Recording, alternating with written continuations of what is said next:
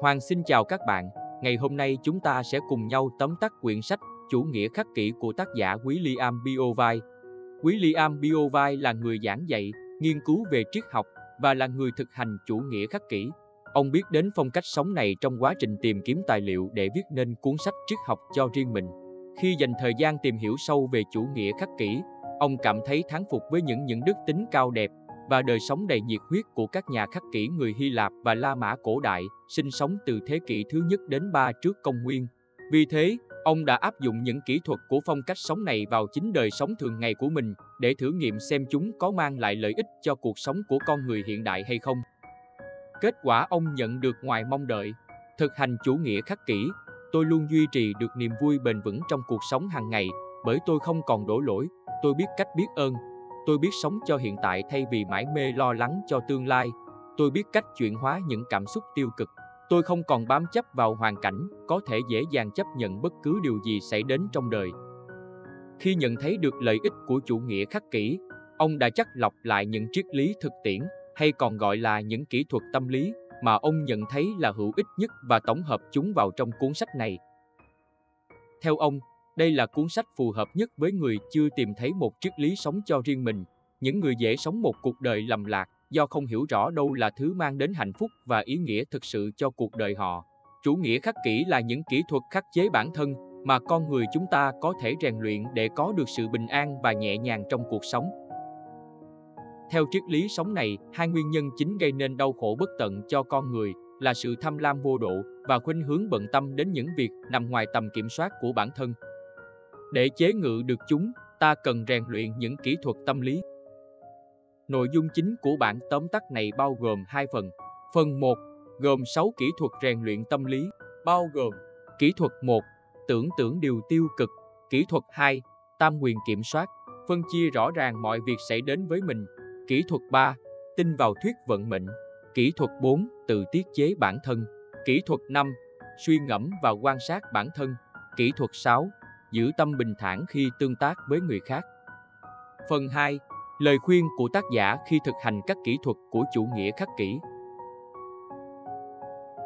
Phần 1. Kỹ thuật 1. Tưởng tượng điều tiêu cực. Con người chúng ta luôn có xu hướng mơ ước đến những thứ vật chất mình chưa có và không trân trọng những thứ mình đang và đã có. Chính vì vậy, chúng ta dường như luôn bất mãn, không bao giờ hài lòng với cuộc sống hiện tại của mình Đạt được thứ này lại mong điều khác lớn lao hơn, đó chính là sự tham lam.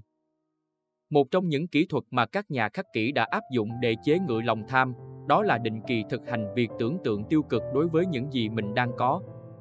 Nói cách khác là nghĩ rằng những thứ mình đang có sẽ không còn là của mình nữa. Ví dụ như, hãy định kỳ tưởng tượng rằng người bạn đời sắp lìa xa, chiếc xe mình đang có sắp bị mất cắp, bạn có thể bị mất việc, thậm chí là ngày mai ta có thể không còn trên thế gian. Cuộc đời này là vô thường không ai biết trước được điều gì. Nếu không may những điều đó xảy ra thì hôm nay bạn sẽ làm gì? Để khi mất đi những điều bạn đang có, bạn sẽ không còn hối tiếc. Suy ngẫm câu hỏi này sẽ khiến chúng ta có góc nhìn sâu sắc hơn về những gì thực sự có giá trị trong cuộc đời mình. Dành sự biết ơn với những gì mình đang sở hữu, trân trọng những người đang ở bên, sống như hôm nay là ngày cuối của cuộc đời, thay vì dành thời gian để mơ ước đến những thứ mà ta chưa có được, những thứ khiến ta áp lực, lo lắng và mệt mỏi. Vì sao ta lại phải sống trong sự bất mãn do chính mình tạo ra như vậy? Lưu ý rằng việc suy ngẫm và lo lắng là hai khía cạnh khác nhau. Suy nghĩ là bài tập liên quan đến trí óc, ta thực hành mà không làm ảnh hưởng đến tâm trạng của mình, còn lo lắng thì lại có. Ví dụ, người cha định kỳ tưởng tượng rằng con gái một ngày sẽ phải đi xa không ở bên mình mãi nữa thì người cha đó có xu hướng quý trọng từng giây phút bên con, không đánh đổi thời gian cùng con bằng công việc hay những mối quan hệ khác. Bởi ông không xem việc con ở bên là điều hiển nhiên và sẽ mãi kéo dài, vì vậy ông sẽ làm những điều để khi con rời xa ông sẽ không hối tiếc, hơn là người cha không áp dụng kỹ thuật này, bởi ông ấy cho rằng con sẽ ở bên mình lâu dài. Có thể bạn sẽ thấy kỹ thuật này khiến chúng ta trở nên bi quan, nhưng theo kinh nghiệm của tác giả, nó khiến ông thấy lạc quan và vui vẻ hơn bởi ông biết cách tận hưởng, quý trọng những gì mình đang có, thay vì luôn luôn ca thán. Kỹ thuật này giúp chúng ta có khả năng thỏa mãn với những điều nhỏ bé đời thường. Đó không phải là nhược điểm mà chính là phúc phận. Tác giả đưa ra lời khuyên, chúng ta chỉ nên áp dụng tưởng tượng tiêu cực vài lần trong tuần. Thời gian còn lại hãy tận hưởng cuộc đời, sống hết mình thay vì lo âu ủ rũ. Bên cạnh lợi ích chế ngự lòng tham và ham muốn vô độ của mình thì kỹ thuật này còn có thể giúp ta chuẩn bị tinh thần cho sự thay đổi tiêu cực bất chợt xảy đến. Dễ dàng chấp nhận những điều tiêu cực mà không để nó tác động quá mạnh mẽ đến mình, nói cách khác là không bám chấp vào những điều tốt đẹp mà ta đang có. Mọi việc dù xấu đến mấy, ta cũng có thể chấp nhận được. Trân trọng những điều nhỏ bé hàng ngày, không xem nó là điều hiển nhiên. Từ đó ta sẽ ít ca than, ít bất mãn hơn vì những điều mình chưa có. Suy nghĩ sâu sắc hơn về những gì thực sự có giá trị trong cuộc đời mình. Kiềm chế được cơn nóng giận đối với những người thân, nhóm người thường hay phải chịu đựng những cảm xúc tiêu cực của chúng ta. Kỹ thuật 2. Tam quyền kiểm soát, phân chia rõ ràng mọi việc xảy đến với mình. Theo chủ nghĩa khắc kỷ, mọi việc trên đời đều rơi vào một trong ba mục sau. Thứ ta có thể toàn quyền kiểm soát như giá trị của bản thân, mục tiêu, cách phản ứng, cảm xúc, quan điểm, sở thích hoặc thói quen của mình. Thứ ta chỉ có thể kiểm soát một phần như kết quả của một cuộc thi hay một mục tiêu được đề ra. Thứ ta có thể kiểm soát như hoàn cảnh, những lời nhận xét khen chê hay những điều xảy đến với mình. Để có một cuộc sống bình thản, các nhà khắc kỷ đã rèn luyện kỹ năng tập trung vào thứ ta có thể kiểm soát và không để tâm đến hai thứ còn lại. Đừng mong muốn những thứ mà kết quả không tùy thuộc vào ta. Chủ nghĩa khắc kỷ, đó là làm hết sức mình để đạt đến những thay đổi nhất định mà không mang đến kết quả. Điều này sẽ giúp ta giảm thiểu được nguồn cơn gây đau khổ khi không đạt được mục tiêu như kỳ vọng.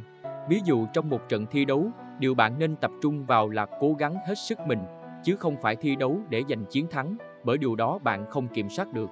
Thứ bạn có thể, đó là nỗ lực hết sức. Chỉ khi tâm bạn tập trung vào điều này, bạn mới không cảm thấy bực dọc, đau buồn khi kết quả không như mong muốn, bởi bạn đã làm hết sức có thể rồi.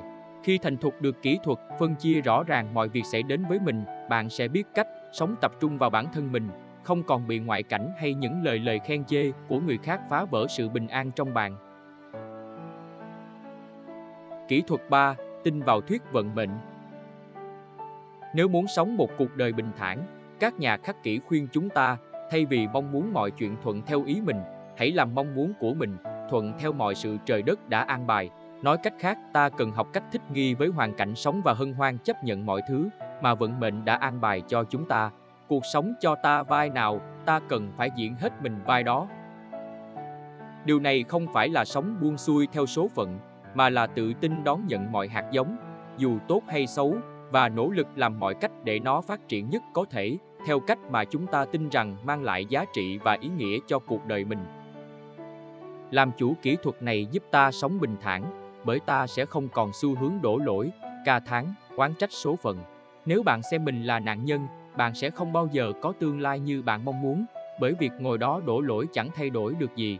Chỉ khi bạn hiểu thấu rằng chính bạn là người chịu trách nhiệm cho cuộc đời mình, thì khi đó bạn mới có những hành động nỗ lực tiến đến một cuộc sống tốt đẹp hơn.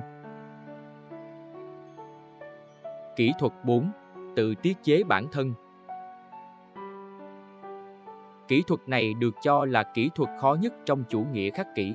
Các nhà khắc kỷ cho rằng bằng cách định kỳ thực hành sống kham khổ và làm những điều khiến ta khó chịu, ví dụ như lựa chọn đi xe bus thay vì đi ô tô riêng, lựa chọn không bật điều hòa trong mùa hè, ăn uống đạm bạc, đơn giản trong khi có điều kiện ăn ngon, hay thậm chí ăn mặc phong phanh khi trời lạnh, vân vân, sẽ tôi luyện sự mạnh mẽ của bản thân.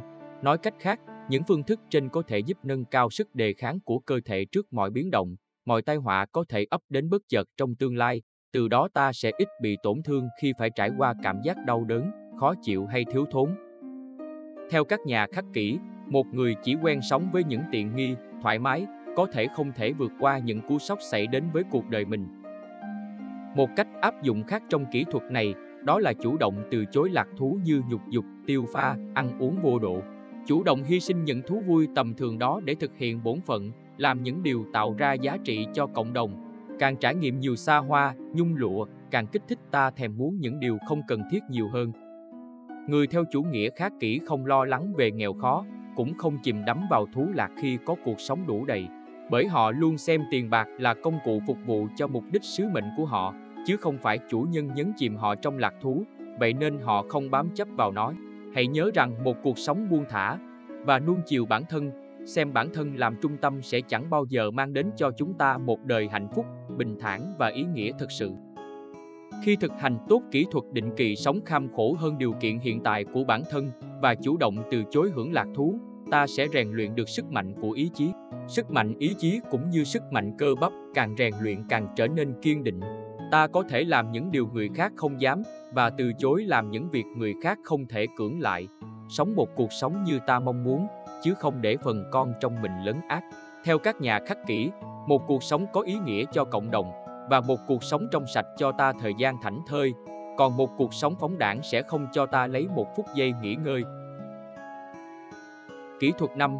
Suy ngẫm và quan sát bản thân Kỹ thuật này được thực hành bằng cách dành một khoảng thời gian nhất định trong ngày để suy ngẫm về những sự kiện diễn ra với bản thân, xem xét cách chúng ta phản ứng với từng sự kiện và đối chiếu chúng với các nguyên tắc của chủ nghĩa khắc kỷ.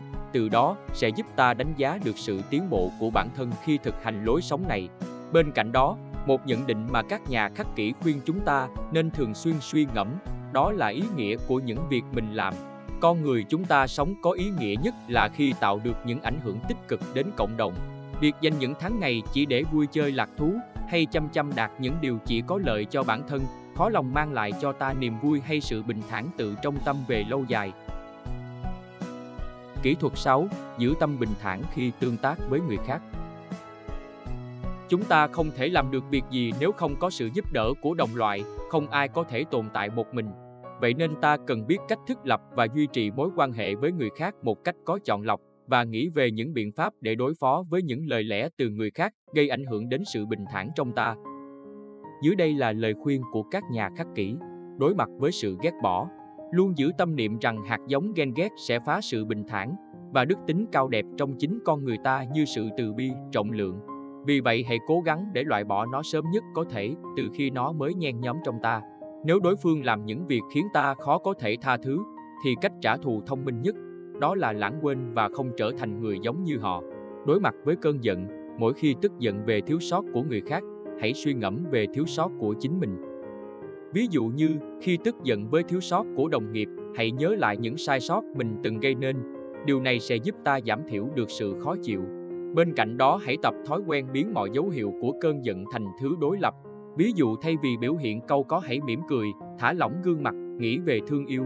Hai suy nghĩ đối cực không thể tồn tại cùng lúc, vì vậy cơn giận trong bạn sẽ dần được tiêu tan. Đối mặt với đau buồn khi mất đi người quan trọng, lý trí là thứ tốt nhất giúp ta chống lại khổ đau. Thay vì hối tiếc khi mất đi một ai đó, hãy học cách cảm thấy biết ơn khi mình đã từng có được họ và nghĩ về việc người ấy mong muốn ta sống tiếp như thế nào, vui vẻ hạnh phúc hay cứ mãi đau khổ đối mặt với sự xúc phạm. Theo các nhà khắc kỷ có hai cách để đáp trả khi bị lăng mạ mà vẫn giữ được sự bình thản. Cách 1. Im lặng, từ chối tham gia vào đôi co. Cách phản ứng này sẽ khiến đối phương cảm thấy bạn ở tầng lớp cao hơn và không chấp những lời nói vô ý thức của họ. Điều này có thể làm họ cảm thấy khó chịu hơn là bị tấn công lại. Cách 2. Nếu càng im lặng họ càng lớn tới, ta buộc phải đáp trả. Hãy tập cách đáp trả một cách hài hước bằng cách nói rằng mình thậm chí còn tồi tệ hơn lời lăng mạ của họ. Cách phản ứng này sẽ khiến họ thấy bạn có đủ tự tin để miễn nhiễm trước những lời bêu rếu, rằng bạn chỉ xem những lời lăng mạ đó là chuyện bỡn cợt. Lời khuyên của tác giả khi thực hành các kỹ thuật của chủ nghĩa khắc kỷ Hãy thực hành một cách trầm lặng, không cho ai biết để không phải nghe sự phán xét Đừng cố thành thạo tất cả kỹ thuật khắc kỷ một lúc, hãy áp dụng nhuần nhuyễn một kỹ thuật rồi mới chuyển sang kỹ thuật khác. Các thứ tự kỹ thuật khi áp dụng từ dễ đến khó.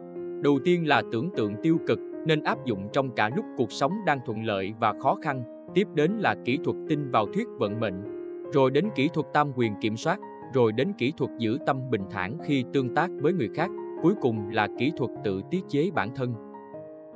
Trong suốt thời gian thực hành tất cả các kỹ thuật này, hãy luôn luôn nhớ áp dụng kỹ thuật định kỳ suy ngẫm về bản thân. Hết tóm tắt sách chủ nghĩa khắc kỷ. Cảm ơn các bạn đã lắng nghe.